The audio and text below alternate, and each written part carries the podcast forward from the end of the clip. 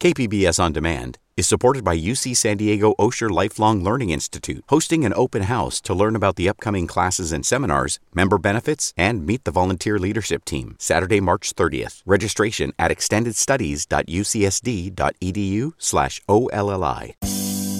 This week on Roundtable, a high profile missing persons case becomes a murder investigation. We'll look at the resources locally for domestic violence survivors. Burnout in our hospitals, nurses, janitors, and others who make up the backbone of modern healthcare join Striketober.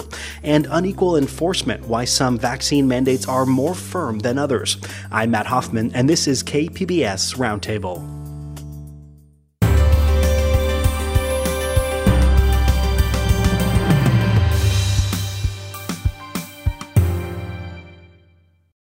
KPBS On Demand is supported by the San Diego County Toyota dealers, whose commitment to customers extends to giving back to the community and who are proud to support the City of San Diego lifeguards with their important role of keeping our beaches safe. Toyota, let's go places.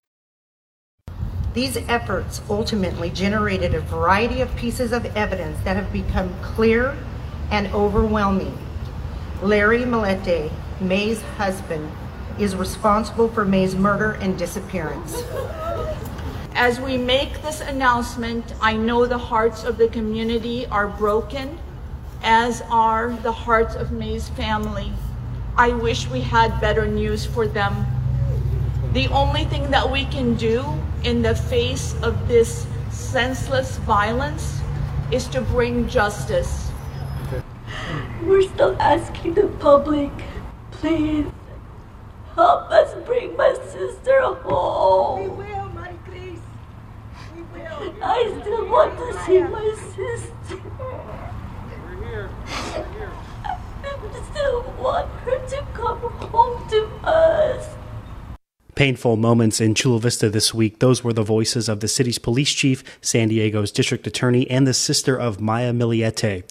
After nearly a year since her disappearance, her husband is now in jail, facing charges for her murder. This case and others are raising the discussion around domestic violence on a month dedicated to its prevention. Columnist Lisa Deaderick writes regularly on this topic for the San Diego Union Tribune and joins us now to talk about why some of these cases get so much attention and how our region is trying to better protect those who are not in the headlines. Hey, Lisa. Hi, thanks for having me. Stories about missing women are a staple of modern journalism, especially TV news. Much has been written about the motivations for that, but where do you think a case like Millete's fits into that discussion? You know, I would hope that we're covering cases and stories like hers because they reflect what's occurring in the communities that we report on. And so that those individuals and their families are part of those communities, so their stories are worth being told. The local district attorney's office works with healthcare providers on what to look for when meeting with domestic violence victims. New guidelines were issued earlier this month, and part of the goal is to have a more standardized approach. What are some of the obstacles facing survivors in deciding whether or not to seek help? The advocates and researchers that I've spoken with for some of my stories on this topic, they talk about a number of barriers that include things like shame and victim blaming. And so we see that when people are questioning victims about why they haven't left an abusive relationship or otherwise making the abuse the victim's fault. So that can be seen in language that inclu- includes insisting that there were red flags that should have been obvious when in reality, those indicators don't always show up during the early stages of a relationship. Other barriers include isolation from family, friends, and others who could create a support system for the abused person. There's also the barrier of fear as a result of the abuser either threatening to or following through on previous threats to harm either the victim, their children, friends and family, pets. There's also fear around stalking. There's a lack of resources like control over finances or a lack of access to transportation, a lack of access to the internet. Sometimes there are cases of being forced into joint financial accounts as a form of control. There can be a lack of resources with information that's available in the victim's primary language. So, those are just some of the barriers for survivors in figuring out how to implement a plan to leave or to seek help. At the press conference on Tuesday for the Millete case, many of the people there were wearing purple ribbons to mark Domestic Violence Awareness Month. Here are some comments from Chula Vista Police Chief Roxana Kennedy. Domestic violence is prevalent in every community and affects all people regardless of age, socioeconomic status, sexual orientation, gender, race, religion, or nationality. This is a time to acknowledge domestic violence survivors and be a voice for its victims. You've written several columns on this topic this year, including back in June when you profiled the CEO of the Women's Resource Center up in North County.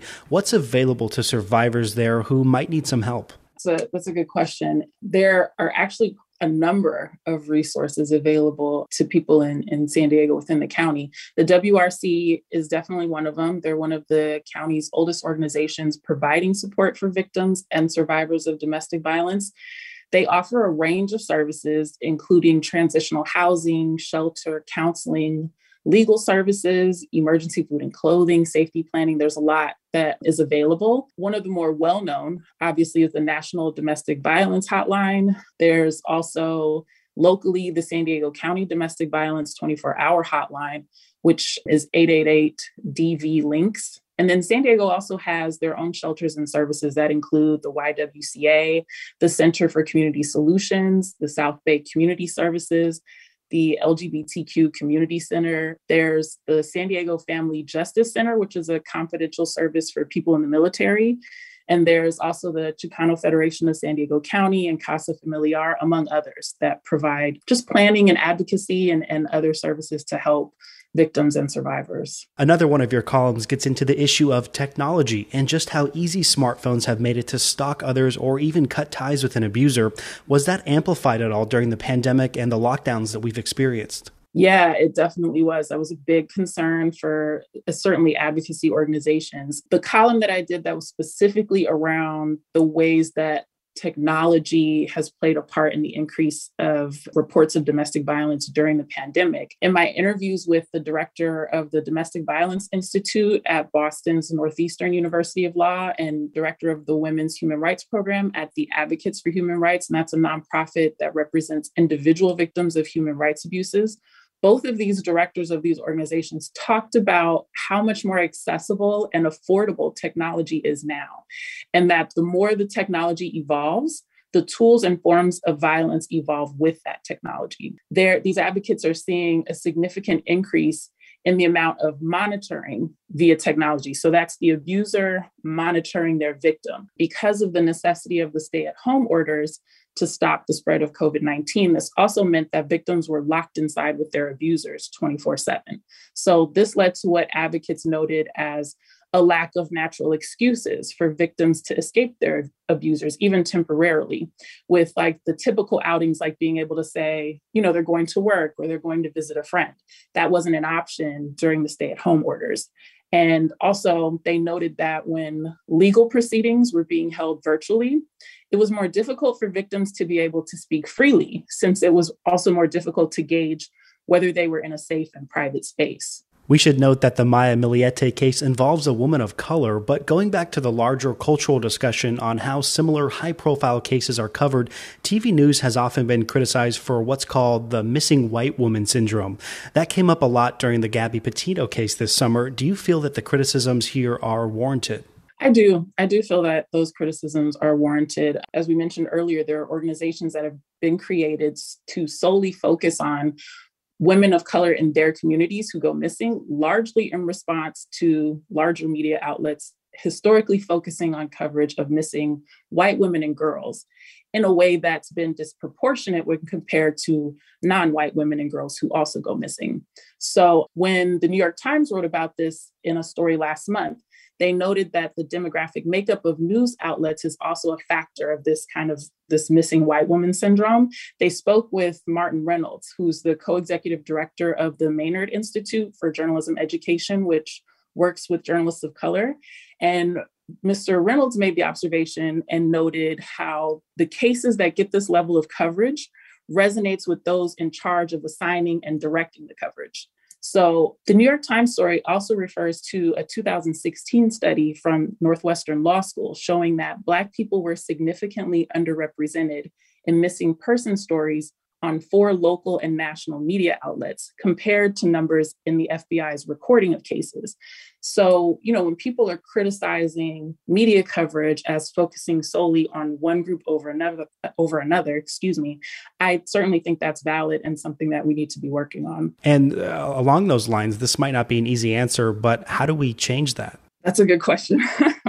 um, I'm not sure that I have an easy answer for that. Part of what people have discussed and, people who've done a lot more work in this area than I have, in terms of coverage, they do tend to talk about having greater diversity in newsrooms as being a contributing factor but also the, the diversity in the newsroom also has to exist among the people who are making the final decisions right? So it can't just be you know the reporters it also has to be editors and, and producers that are also more diverse to be able to kind of take note of when coverage is disproportionate in, in only really covering one group I've been speaking with Lisa Deaderick. She's a columnist for the San Diego Union Tribune. And Lisa, thank you so much. Thank you. There's better news these days when it comes to the pandemic. The Delta surge that took off this summer seems to finally be slowing down. The county says 80% of eligible people are fully vaccinated, and soon kids ages 5 to 11 could gain access. But exhaustion is a real problem right now for those who have been working nearly two years under unprecedented circumstances. Nurses, janitors, and others who keep our hospitals running are ready to join a budding labor movement nicknamed Striketober for the increase of work stoppages happening in a wide range of professions professions. Joining us to dive into it is Kristen Hwang, who is following the developments with Kaiser and other healthcare providers here in California. Hello, Kristen. Hi, thank you so much for having me. Great to have you here. We'll get to the reasons for the labor disputes here in a moment, but first, Kristen, can you tell us about the companies that are having labor issues right now?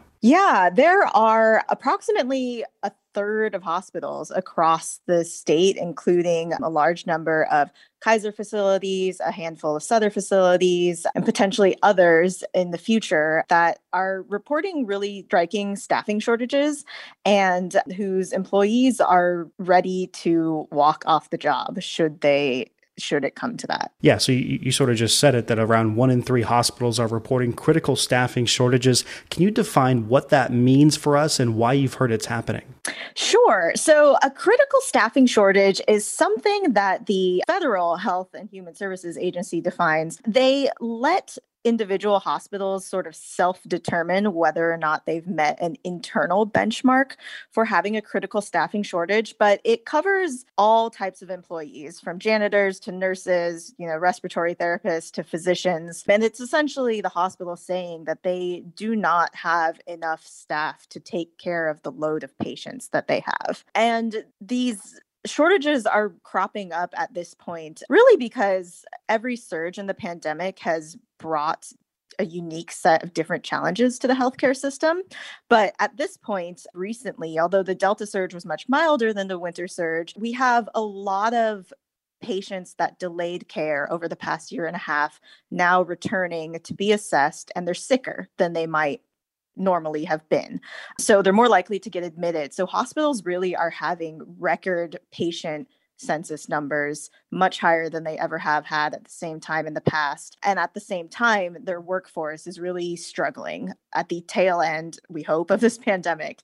Having worked for so many months without a break, their their workforce is tired and leaving. When these shortages happen, what does it mean for patient care? For patients, some locations, uh, some hospitals have started delaying elective care again, but for a lot of patients it ends up meaning long wait times whether that's you know a long wait time in an ambulance waiting to even get admitted to the hospital or whether you have to get transferred via ambulance to a different hospital that has beds. But it certainly is something that that is concerning because I think, you know, as every individual healthcare worker in hospital is trying their best, there is certainly, you know, a lot of research to show that when you are short staffed and shorthanded in a hospital setting that it really does negatively impact patient outcomes. It's not just nurses, but all kinds of support staff who make a hospital run. Is there a common thread among them when it comes to their frustrations? There is. It, you know, a hospital is like a small city. It takes all kinds of people to keep it running from cafeteria workers and the people who bring you your food to your room to janitors to engineers who keep the equipment running and really across the board for all of of these staff and even across varying unions that sort of historically don't necessarily get along with each other the common complaint right now is really just this feeling of exhaustion and this feeling that you know as more and more people burn out and leave the field either temporarily or permanently that those that are left are you know sort of drowning under the burden. There's also the issue of pay and part of your story gets into the need for outside help known as traveling nurses. And now this work can be very lucrative but unions told you that regular staff are not seeing the same reward. Can you tell us more about this discrepancy and how that becomes another point of contention here? Of course. The pay really is uh, quite in, incredible the discrepancy that you see a regular staff nurse might make somewhere around $3000 per week and traveling nurses are in such high demand because everywhere is so short staffed across the country that they are making upwards of $10,000 a week. I think people that get into the healthcare profession, they're doing it for reasons other than money. But something like that really is uh, disheartening, especially after you feel like you've sacrificed, you know, truly your own safety and your own family's safety to be able to respond to the pandemic like this. And, you know, hospitals, for their part, they have offered, you know, shift bonuses and childcare subsidies and things like that. But it doesn't sort of come close to the amount of money that has been spent on temporary traveling staff. Earlier this year, Governor Gavin Newsom tried to get a volunteer health corps up and running to help with this staffing, but you write that it didn't give much of a boost. How did that end up turning out? It's been described to me as a very sort of a, a noble effort, but something that didn't really pan out. I think when the call for volunteers, for medical volunteers, went out, around 90,000 people volunteered, but it very, very few of them had the actual technical and medical knowledge or current licensing to be able to help. And then, in the same way that your long term staff is getting burnt out, volunteers didn't hang on for very long. I think in January, the AP actually reported that only 14 volunteers out of an original 90,000 were still in the workforce. Some of this is happening right here in Southern California. What can you tell us about strikes that may be on the horizon here? United Nurses Association of California and the Union of Healthcare Professionals, which represent 20 more than 20,000 registered nurses and other healthcare professionals like technicians and optometrists and pharmacists, primarily at Kaiser facilities in Southern California, have authorized a strike vote against their employer.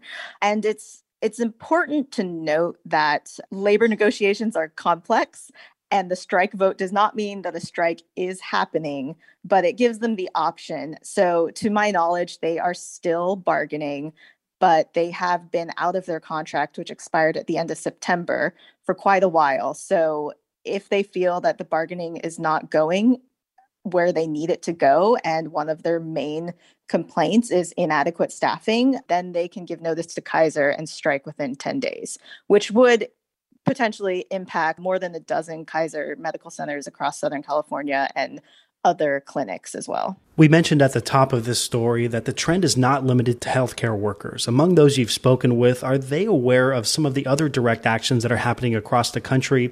And if so, do they feel some sense of a solidarity or some sense of momentum that right now is the time to speak up? There really does seem to be this sense of solidarity. I it's everywhere from, you know, the food industry to education to manufacturing. I think um, cereal, like Kellogg workers recently went on strike. And when I speak to labor advocates, you know, everybody sort of says that each union has its own issues. The dollars and cents of bargaining are always going to be different. But there really is this sort of sense of solidarity right now that everyone who was a frontline worker during the pandemic, whether it's healthcare or otherwise, they want to be recognized for what they did. Unions are even, you know, some of the ones you can only strike potentially if you have bargaining coming up. But if your contract is not going to end anytime soon, a lot of those organizations are also just planning pickets in solidarity with other unions. I've been speaking with Kristen Hwang. She covers healthcare for Cal Matters. Thanks so much, Kristen. Thank you for having me. KPBS On Demand is supported by UC San Diego Osher Lifelong Learning Institute, hosting an open house to learn about the upcoming classes and seminars, member benefits, and meet the volunteer leadership team. Saturday, March 30th. Registration at extendedstudies.ucsd.edu/olli. Before we talk with the UT's Charles Clark on vaccine mandates for adults, masks are still a pointed issue when it comes to kids at our schools. For hundreds of parents, it was enough to pull them out of school this week for what they called a sit out. We're hearing from parents with kids who have epilepsy, that are hearing impaired, uh, uh, kids that are English language learners and, and, they're struggling to, to learn the English language when they can't see their teachers' mouths. Uh, we're hearing about anxiety, depression. That's Sharon McKeeman, the woman behind the group Let Them Breathe. KPBS North County reporter Tanya Thorne recently profiled her work and her mission. You can stream that story anytime on the KPBS YouTube page. To be clear, for the vast majority of San Diegans, there's not much of a debate. The county's vaccination dashboard shows 80% of eligible people are fully vaccinated, and nearly 90% have received at least one dose. Some of that progress might be due to government agencies and private companies requiring vaccines to maintain employment. But not everyone is on the same page. That includes one high risk setting that our guest Charles Clark wrote about in the San Diego Union Tribune. Welcome, Charles. Thanks for having me, Matt. Pleasure to be here. So, we're talking about the situation at our prisons. Can you remind us of how bad the pandemic has been in this setting and how or why we're still seeing outbreaks there? Right, right. Since the pandemic began, we've seen 51,000 incarcerated Californians infected by the coronavirus, COVID 19. There have been 240 deaths, as well as 39 deaths of prison employees, and there have been dozens of outbreaks as well. And we know, thanks to a, a, recent court filing, that even just in the past two months, there's no sign that this is really going away. Since August, there have been 11 COVID deaths among unvaccinated prison staffers and outbreaks at 21 prisons. And sort of, have you heard why some guards and other staff uh, want to be exempted from vaccine mandates? The main line we've heard that is quite similar to what we've heard with various other groups, including law enforcement, that have push back against a vaccine mandate is they would argue that they think it's just as good to encourage people to get vaccinated and meanwhile have a testing system in place, you know, as an alternative for those who don't want to get vaccinated. I think there's some logistical challenges to that, you know, namely on whose time would they be getting tested? I think a lot of people would probably have a difficult time justifying using taxpayer funds for people to do something that could have been avoided entirely, but that's just my feel of it. Are inmates required or allowed to get vaccinated? So inmates are allowed to. They are not required, uh, which is kind of one of the other kind of odd twists of this is that inmates aren't required to get vaccinated, yet 77% of inmates in California have been. They've opted into doing so. Uh, meanwhile, only 60% of prison staff have done the same which kind of pokes a hole in the argument that the unions kind of make that, oh, if we just encourage people to get vaccinated, eventually they'll do it.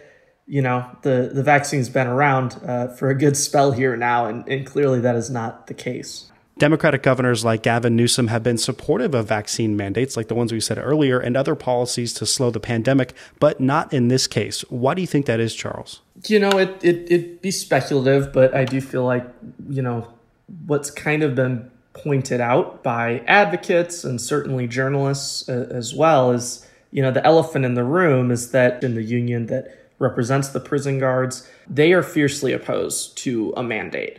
And they also happen to be big political players. In Sacramento so much so that they contributed I believe it was 1.5 million dollars to resist recall efforts in support of Governor Gavin Newsom so it's it's very easy, I think, for people to look at the situation and feel like, you know, the governor may be doing a favor, you know, for people who have backed him.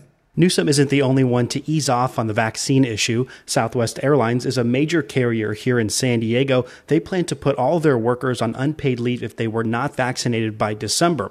Now they're backtracking on that policy. Charles, is this about an, an industry struggling to keep its workers, or do you think that there's something else playing into this? You know, it's hard to say. I, I think what you'll see with a lot of industries is that the public line that we've seen go out is, you know, that there's fear about keeping workers I don't necessarily buy that that's the whole reason behind it. I'm not saying that's necessarily the case with Southwest, but certainly, you know, there are other groups where maybe there's a, a political element to it.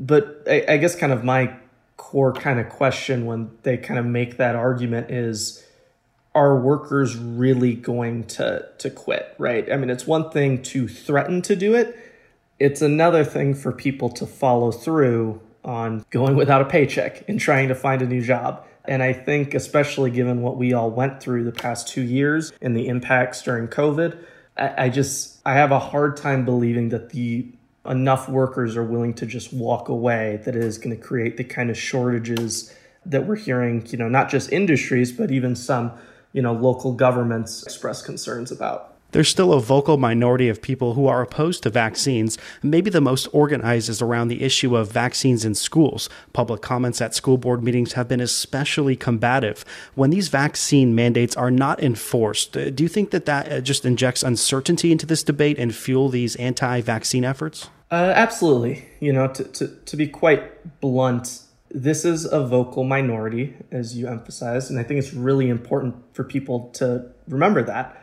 At the same time, you can look at that vocal minority and feel like it is actually having some kind of effect because I, I do think you see, you know, whether it's, you know, school boards or other local jurisdictions kind of giving them breadcrumbs, right? If, if you give them a small win, it, it feeds the beast and they're able to turn around and say, oh, look, this frankly unscientific argument we're making is actually gaining essentially tacit approval.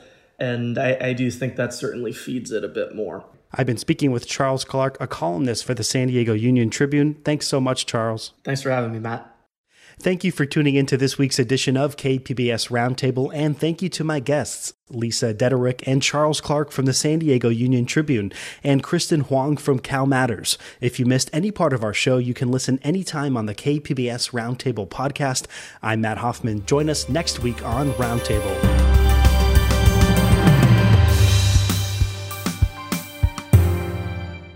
KPBS On Demand is supported by Under the Sun Foundation presenting the Candlewood Arts Festival in Borrego Springs, featuring temporary public art projects that engage community and place. March 23rd. More at candlewoodartsfestival.org.